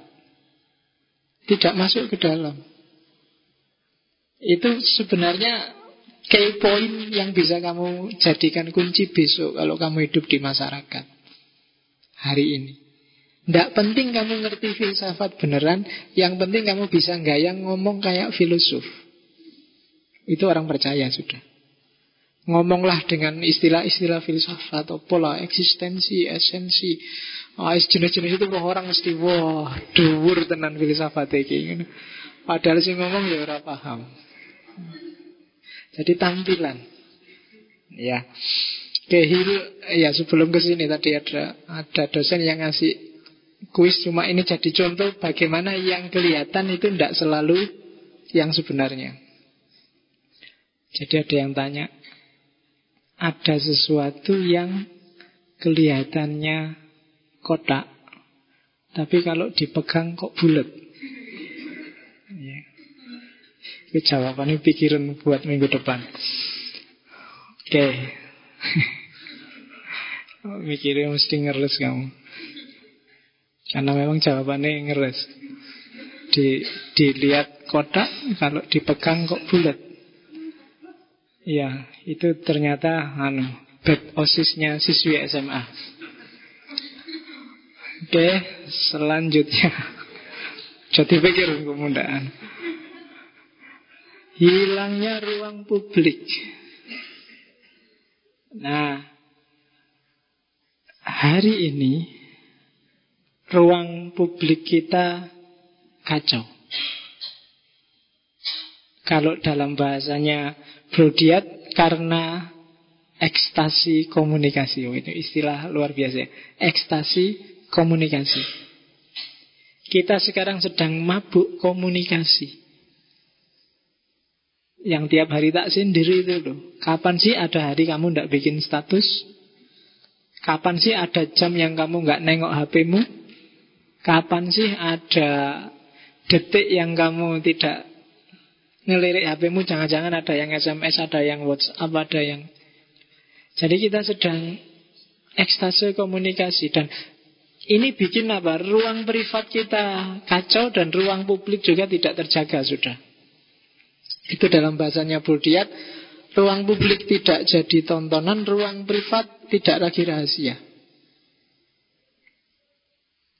Jadi dengan melihat profil Facebookmu, aku bisa nebak 100% orang kayak apa kamu. Kamu nggak bisa bohongi aku lagi. Kenapa? Ya kelihatan wong kamu tiap hari ngomong, komentari. Melakukan apa pun kan kamu jelaskan di Facebook. Ruang privatmu sudah tidak privat lagi. Pacarmu siapa hari ini sama pacarmu kamu ngapain di mana itu kan kamu cerita-cerita dewe. Ekstase komunikasi. Jadi akhirnya apa? Dunia dalam dan dunia luar itu sudah campur baru tidak karu-karuan. Harusnya ini privat, hanya aku yang tahu. Lah kok orang sedunia tahu? Lah kok kamu bongkar sendiri? Atau dibongkar temenmu karena di tag. Ya kan? Sudah luar dalamnya nggak ada. Kalau dulu kan batinku itu dunia dalam, tak ekspresikan keluar ya yang penting-penting aja. Yang publik jadi ini bagian publik, ini bagian privat. Sekarang kan enggak. Kenapa? Ada ekstasi komunikasi. Ya enggak cuma internet di TV di mana-mana kan selalu begitu. Bikin orang terbuka selebar-lebarnya. Enggak ada lagi ruang privat. Ah ini privasiku loh, enggak bisa wis. Semua orang ngerti siapa kamu. Ah itu namanya ekstase komunikasi. Ruang publik hilang sudah. Kalau dulu kenapa ya ruang privatnya juga hilang. Kalau dulu kan jelas, ah ini privasiku ya, kamu nggak boleh masuk, ini kamarku. Sekarang nggak ada kamar-kamaran. Kamu orang bisa ngakses blogmu, ngakses Facebookmu, Twittermu, Whatsappmu. Ya, jangan salah, karena istilahnya ekstase ya ini semacam euforia, semacam orang mabuk. Ekstase itu kan tidak eling, mabuk. Apalagi orang-orang yang suka narsis, selfie, apalagi suka pamer kan itu mesti wes Facebooknya mesti rame. Tiap hari kan kamu di mana pun kan kamu moto sedang di masjid. Nanti. Ya kan? Nanti keluar dari sini kamu foto lagi di depan masjid. Iya. begitu nyampe kamar baru pulang dari masjid. Lalu nih masjid dong fotonya terlalu Mana ada ruang privat? Lewong tidur, bangun subuh-subuh, dingin-dingin pagi-pagi, enaknya gimana? Tidur lagi aja deh, terus turun. pengen turun nih, lu bikin status. Jadi, apa ndak luar biasa kita mabuk komunikasinya. Lewong pengen turunnya garek turu, tak bikin status. Enaknya tidur lagi dingin-dingin ya. Itu yang terjadi hari ini. Jadi ruang privat terbuka selebar-lebarnya sehingga ruang publik terhapus. Dan ini yang menguntungkan tapi juga membahayakan. Di antara ruginya apa? Intimasi, keintiman antar individu hilang. Jadi kan beda loh yang ketemu ngobrol dengan chatting Facebook, in, keintimannya hilang. Karena ekspresi muka itu menentukan loh. Kalau tulisan orang bisa salah paham loh. Tulisan itu kan tinggal bacanya. Misalnya jam 12 malam SMS Sudah tidur belum? Itu kalau bacanya Sudah tidur belum? Nah itu kan enak Tapi sudah tidur belum? Itu kan gak enak Aku nunggu loh sejak tadi Itu kan bisa Enak Bisa naik modalnya gak enak Aku nunggu loh sejak tadi Itu bisa marah bacanya Ya kan beda. Itu kata-kata. Tapi kalau ketemu langsung kan jelas. Ini intonasinya marah apa intonasinya enak. Keakraban intimasi. Ya kan? Dulu masih telepon aja kan masih mending kedengaran intonasi suara. Sekarang telepon kan nggak tulisan. Ya meskipun ada video call tapi kan jarang dipakai. Yang paling sering kamu pakai yang mode tulisan itu hari ini. Jadi kehilangan intimasi, kehilangan yaitu tadi lama-lama dehumanisasi. Sekarang kan auto like sudah ada. Lama-lama mungkin ada auto komen. Suwe-suwe no auto status. Nanti kamu setting tiap pagi statusmu adalah selamat pagi semuanya. Apa kabar? Nanti kalau malam di setting selamat malam semuanya, selamat tidur. Mungkin bisa ngono sebentar lagi. Jadi lama-lama sudah bukan manusia lagi yang ngomong tapi mesinnya. Itu yang disebut dehumanisasi. Kita keluar dari wilayah kita, dari state kita dari manusia jadi mesin. Jadi ruang publik yang hilang. Dan kalau ruang publik hilang, maka ini istilahnya Brodiat akhir dari kehidupan sosial. Orang tidak butuh lagi hidup bersosial. Wis nongkrong neng omai dewe-dewe. Pingin ngobrol sesama temen gampang, bikin grup. Sudah ngobrol sesama temen sudah. Nggak usah muter-muter. Sesama saudara aja sekarang bikin grup karena letaknya berjauhan sama temen bikin grup. Wong sudah tiap hari ketemu di kelas juga bikin grup. Ya kan kalian bentino neng kelas ya ketemu neng ya bikin grup masih tega-teganya. Jadi lama-lama apa? Kehidupan sosial kita berakhir. The end of social life. Ya kita kehilangan sisi paling dasar dari manusia Bang manusia itu makhluk sosial Hari ini nggak ada wis anak kecil main di luar malam-malam Atau ibu-ibu siang-siang nongkrong Bareng-bareng sambil petan Sambil gosip Nggak ada. Sekarang jarang ibu gosip. Gosipnya pakai Facebook, Twitter dan kawan-kawan. Sudah Sudah beda gaya Sudah sudah gengsinya naik. Tapi kehidupan sosial berakhir. Tidak sekedar orang jadi individualis Tapi orang sudah mengalami ekstase komunikasi Jadi itu realitas kita hari ini Ya syukur-syukur kita seminggu sekali bisa ngumpul Kayak gini Nanti lama-lama mungkin kamu yang jenuh ke sini kan paling tinggal Alah males berangkat Di download aja Kan gitu Karena direkam Dan Lama-lama jangan-jangan nanti saya sendirian di sini. Aku ngomong dewe, nakal dewe, guyuk dewe, terus kamu dengerin. Ya. Karena sudah direkam, yo sopo ngerti suwe-suwe sudah lah pak, cukup bapak ngomong di rumah direkam dewe, terus nanti kita tinggal download. Jangan-jangan nanti jadi gitu. Wong sekarang kuliah sudah di online kan, tak bayangkan apa iya. Misalnya kuliah jam 7 Misalnya aku ngajar depan laptopku Semua sudah lihat-lihat Ayo sekarang bangun semua kamu bangun Ada yang pakai kaos oblong Ada yang anu Mana pak sebentar pak ke kamar mandi Jangan diomongkan dulu loh pak Saya nggak dengar Tidak terbayangkan ya kuliah online Jadi kehidupan sosial berakhir Selesai Kenapa? Karena kita kehilangan kesejatian. Kita sudah melampaui dunia yang nyata, kita sudah hiper. Itu yang jadi masalah hari ini. Nah, kita lihat apa yang diomongkan sejak tadi oleh Sang Brodiat. Yang pertama adalah problem epistemologis. Jadi Brodiat mau ngecek kesadaran kita sebenarnya. Mana yang nyata, mana yang palsu. Sejak tadi kan ngomong realitas semu, realitas palsu, realitas hiper Itu sebenarnya balik lagi ke era Ghazali, era Dekat Hidup yang nyata kita itu yang mana? Itu problem epistemologis. Gimana kita tahu bagian nyata hidup kita dan bagian palsu hidup kita. Ini pertanyaan yang ada sejak awal lahirnya filsafat.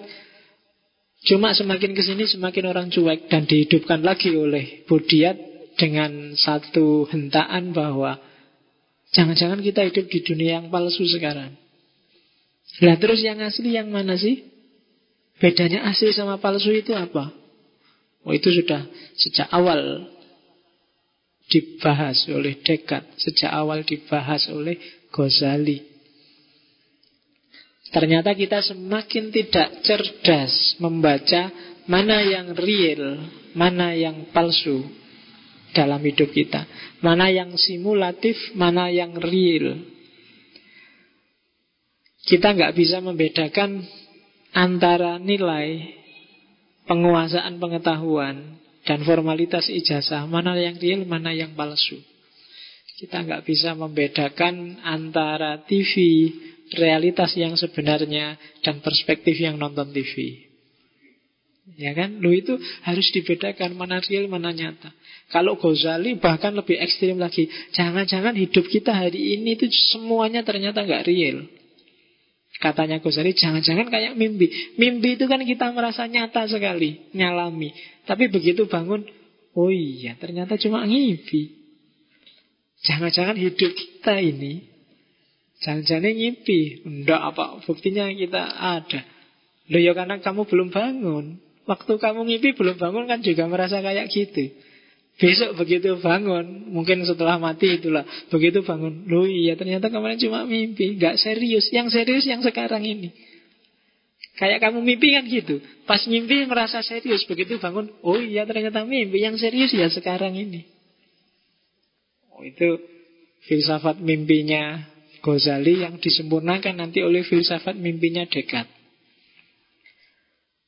Saya nerjemah satu novel yang nulis Daniel Kolak, profesor filsafat. Judulnya In Search of Myself. Tokoh utamanya Dekat. Isinya menjawab pertanyaan ini. Dunia nyata dan dunia mimpi. Sudah tak terjemah, cuma masih tak pikir-pikir apakah harus diterbitkan apa enggak. Karena ya banyak pertimbangan. Kalau ada yang mau membaca, pinjem filenya boleh, pinjem bukunya juga boleh. Cuma bahasa Inggris. Yang bukunya, yang tak terjemah bahasa Indonesia. Kalau ada yang mau, bisa menghubungi langsung. Judulnya In Search of Myself. Jadi pencarian diri Isinya filsafat ini. Filsafat mimpinya Dekat. Ghazali Ibn disebut-sebut di buku itu cuma sebagai pembanding. Tokoh utamanya Dekat. Ini problem epistemologis. Karena kita selalu ketipu dalam hidup ini. Kamu susah sekali, apalagi lihat TV, apalagi lihat internet, apalagi dengan kamu selalu terpengaruh lihat itu. Karena kamu tidak bisa milah bahwa ini dunia nyata, ini dunia palsu, ini permainan, ini simulasi. Jangan salah yang kamu lihat di TV, kamu lihat di internet itu hanya baunya, hanya kentutnya dari realitas yang sejati. Yang dibahas di TV apa iya sih kayak gitu? Apa iya sih kenyataannya begitu kan kamu tidak tahu. Nah, itu problem epistemologis dasar. Meskipun nanti Dekat bilang Aku berpikir maka aku ada. Itu kan sangat dasar.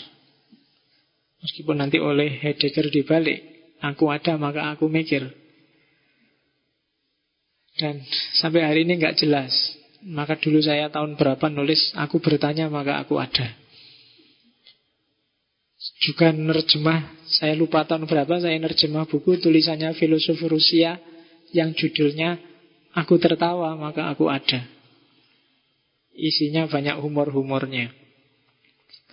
Saya masih punya nggak ya buku itu? Itu terjemah tahun 2003 atau 2004. Jadi yang diangkat oleh Bodiat adalah problem besar filsafat hari ini.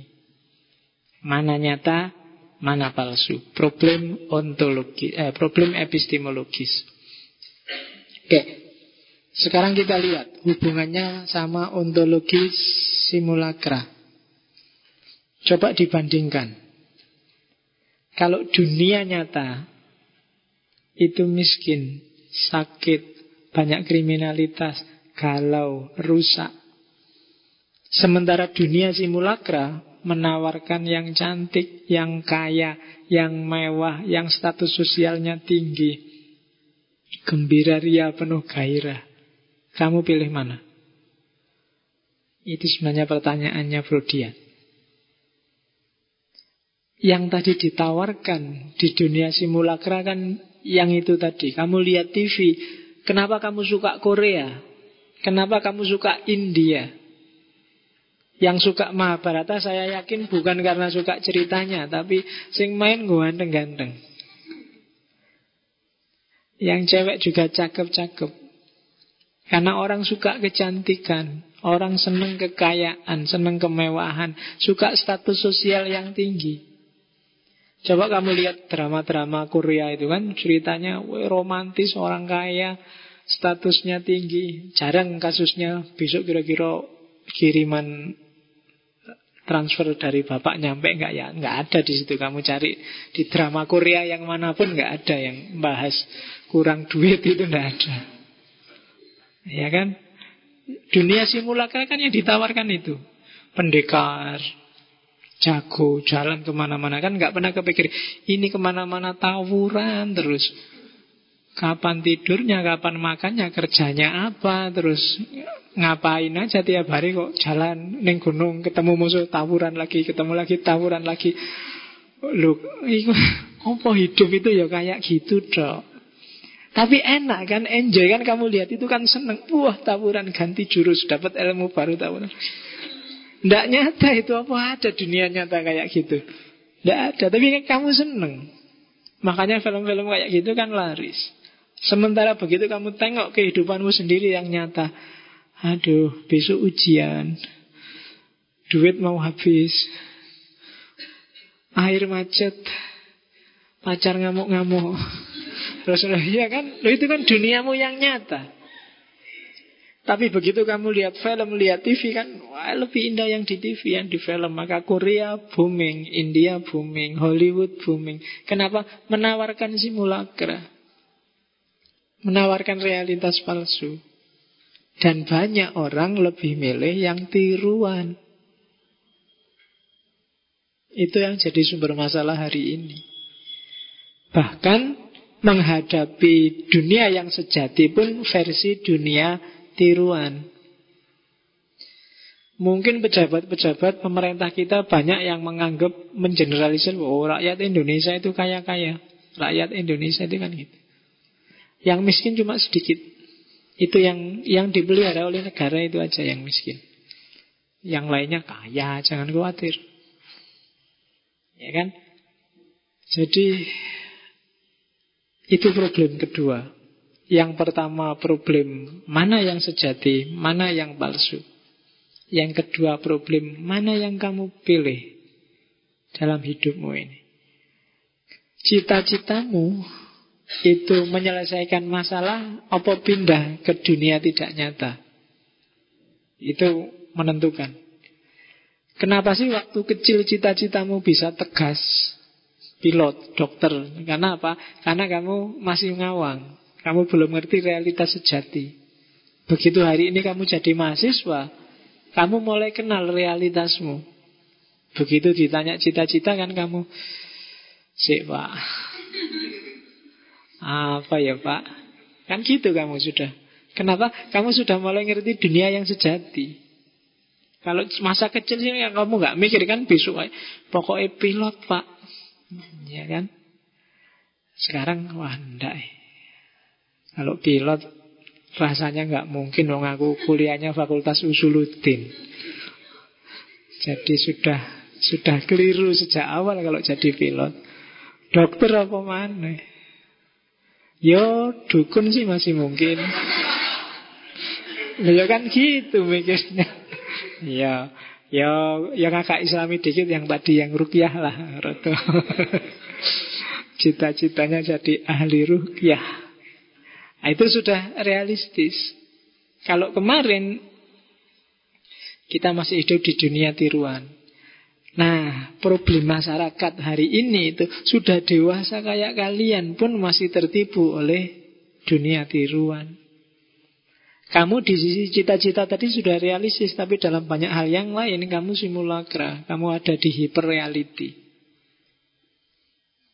Tinggal dicek. Wong sudah ngerti kantongnya kembang kempis. Ngapain sih dibela-belain nyari celana yang bermerek lah, nyari baju yang modis lah. Itu kan berarti kamu terjebak juga di dunia tiruan. Jangankan yang baju model rambut aja kan kamu niru-niru kadang. Wah kayak artis itu loh, kayak anu itu loh. Yo iyalah ya, artisnya tinggi, besar, putih, ganteng, gagah, pakai rambut kayak gitu ya bagus. Nah kalau kamu kecil, kurus, hitam, masa rambutnya niru artis apa ya pantas? Tidak jadi dirimu sendiri. Nah itu simulakra. Oke. Pertanyaan yang lebih dahsyat lagi yang terakhir. Kalau yang maya itu ternyata lebih nyata dari yang nyata, gimana terus?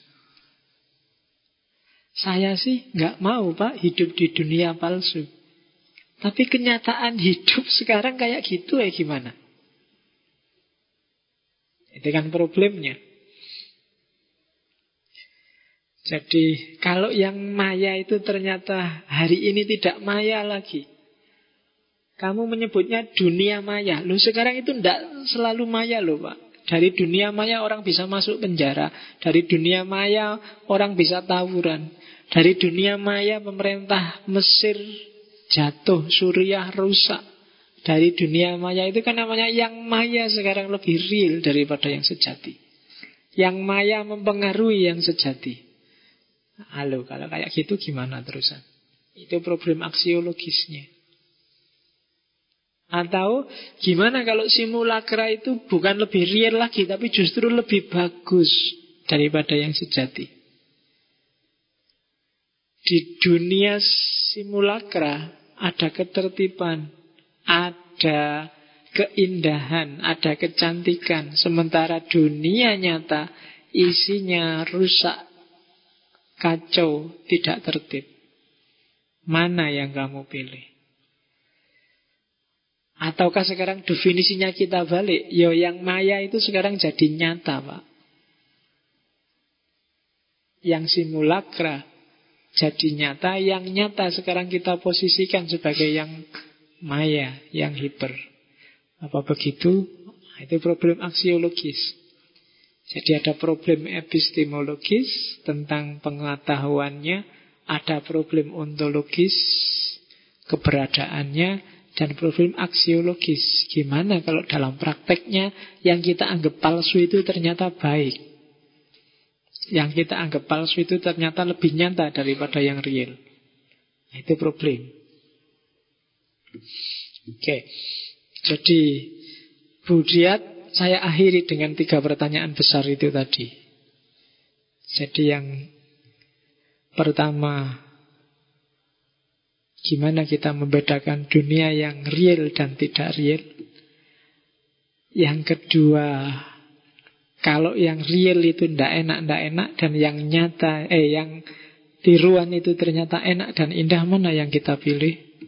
Dan yang terakhir, kalau yang maya sekarang menggantikan posisi yang nyata dan yang palsu ternyata lebih baik dari yang nyata, apa yang harus kita lakukan?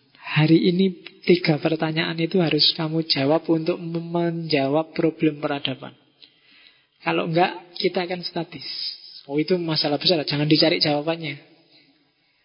Kamu renungkan sendiri dulu pelan-pelan, enaknya gimana. Dalam hidupmu sendiri khususnya. Karena kadang-kadang ada momen di mana kamu harus milih yang palsu. Karena yang palsu itu lebih baik. Kayak kamu ke masjid tiap hari. Ini sebenarnya pencitraan, Pak. Saya nggak nggak sebenarnya pingin, cuma pingin orang-orang melihat saya anak soleh aja. Tapi menurut saya lebih baik kamu gitu deh daripada aslimu nggak sholat. Mending kamu pura-pura rajin sholat daripada yang dirimu yang sejati yang males sholat. Jadi tidak selalu loh yang pencitraan itu jelek. Mending pencitraan bahwa kamu suka menyantuni orang lain daripada yang sejati yang kamu pelit pada orang lain. Oh, itu kan problem image dan reality. Saya pak pingin dianggap jadi mahasiswa yang baik. Meskipun aslinya saya males loh pak. Tidak apa-apa wis kamu pura-pura lah jadi mahasiswa yang baik. Itu kan lebih bagus daripada aslinya. Jadi yang palsu bisa lebih indah daripada yang asli. Wah itu masalah lagi kan. Jadi tidak selalu loh yang palsu itu jelek. Itu pertanyaan dari yang Brodiat. Sudah jam 10 kurang dikit terakhir. Ini quotes. Ada beberapa kata mutiara yang tidak harus saya jelaskan satu-satu, tapi mungkin bisa kamu renungkan. Jadi hari ini We live in a world where there is more and more information and less and less meaning. Hari ini kita hidup di dunia yang banjir informasi tapi miskin makna. Hmm, dalam ya. Hari ini kamu apa aja ngerti. Kamu kepo. Kepo. Istilahmu sendiri kan kepo itu. Pengen ngerti macam-macam. Tapi kamu nggak ngerti signifikasinya. Terus kenapa kamu ingin ngerti itu? Apa untungnya buat dirimu? Mau kamu pakai apa informasi itu? Itu namanya meaning. Jadi kalau nggak ada meaning, nggak akan lahir manfaat, nggak akan lahir action. Ilmunya nggak akan ada buahnya. Kita jadi kolektor informasi. Hati-hati. Hari ini kita hidup di dunia yang seperti itu. Yang kedua, all societies end up wearing mask. Semua masyarakat hari ini pada akhirnya memakai topeng. Jadi hari ini kita berhadapan dengan dunia sosial yang pakai topeng. Wajahnya yang sejati tidak kelihatan. Maka jangan kesusu komentar, jangan gampang ngamuan, jangan gampang tersinggung. Kita hanya ketemu topengnya. Wajahnya kita belum ketemu. Hari ini. Karena wajahnya memang selalu berubah-ubah dan tersembunyi. Ada yang ketiga, yang ini panjang tapi nggak tak jelasin.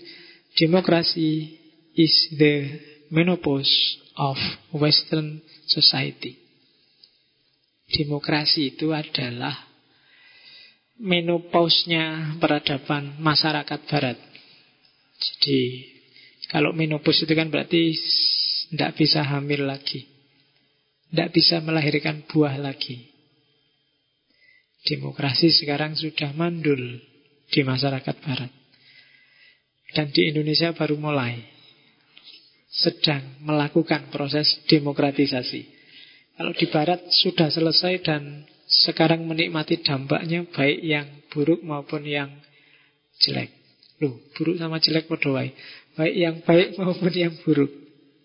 Dan yang terakhir, ini yang dahsyat, cuma hati-hati bahasnya. Gimana kalau ternyata Tuhan juga sejenis simulasi? Agama juga realitas yang simulacra. But what if God himself can be simulated? That is to say, can be reduced to sign that constitute faith. Then the whole system becomes weightless. It is no longer anything but a gigantic simulacrum. Jangan-jangan, ini jangan-jangan katanya Budiat loh ya. Agama itu sebuah sistem simulakra yang raksasa. Kenapa raksasa? Karena hampir semua aspeknya sifatnya hyper reality. Oh, itu panjang itu tugasnya S2 dan S3 UIN. Untuk membahas agama dan Tuhan dari perspektif simulakranya yang brodia. Oke, Alhamdulillah kita menyelesaikan postmodern tahap pertama. Mulai minggu depan kita ambil nafas sebentar, kita meninggalkan yang dangkal-dangkal di era posmo, kita masuk ke sangat dalam. Mungkin minggu depan kita awali dari ke timur sebentar. Janji saya minggu lalu kita masuk ke timur, kita ketemu dengan Cina. Ada rahasia apa di balik Cina dengan filosofinya? Cuma tidak lama-lama di Cina biar kamu nggak bosan. Cina mungkin tak ambil tiga aja. Tahu, Zen, dan Konfusius. Setelah itu kita balik lagi ke barat Melanjutkan postmodern khusus untuk tokoh-tokoh hermeneutik. Mungkin kita awali dari romantik, Schleiermacher, Dilthey atau Betty. Terus Heidegger tidak usah karena sudah pernah di eksistensialis. Gadamer pasti kita bahas, Habermas dan Paul Ricoeur. Derrida sudah. Jadi itu gelombang keduanya postmodern. Mungkin sekitar empat atau lima tokoh. Setelah itu mungkin balik lagi ke timur. Saya tidak tahu timur pilihan selanjutnya apa. Mungkin Persia. Yang jelas timur yang besar kan ada Persia, ada India. Dan pada saatnya kita akan ngomong Indonesia, mungkin Jawa. Timurnya. Terus kembali lagi ke Islam. Islam yang kontemporer. Terus balik ke barat lagi. Mungkin setelah eh, model periodisasi kita akan ngomong model tema. Setelah ini mungkin ada filsafat ilmu atau filsafat ketuhanan atau filsafat manusia jadi model tematik. Oke ya, itu rencana kita. Insya Allah semoga bisa jalan. Amin ya. Ada pertanyaan? Ya ada, karena kita semua hari ini sedang palsu. Iya. Oke, saya akhiri sekian. Wallahul muwafiq, wallahu a'lam bisawab. Wassalamualaikum warahmatullahi wabarakatuh.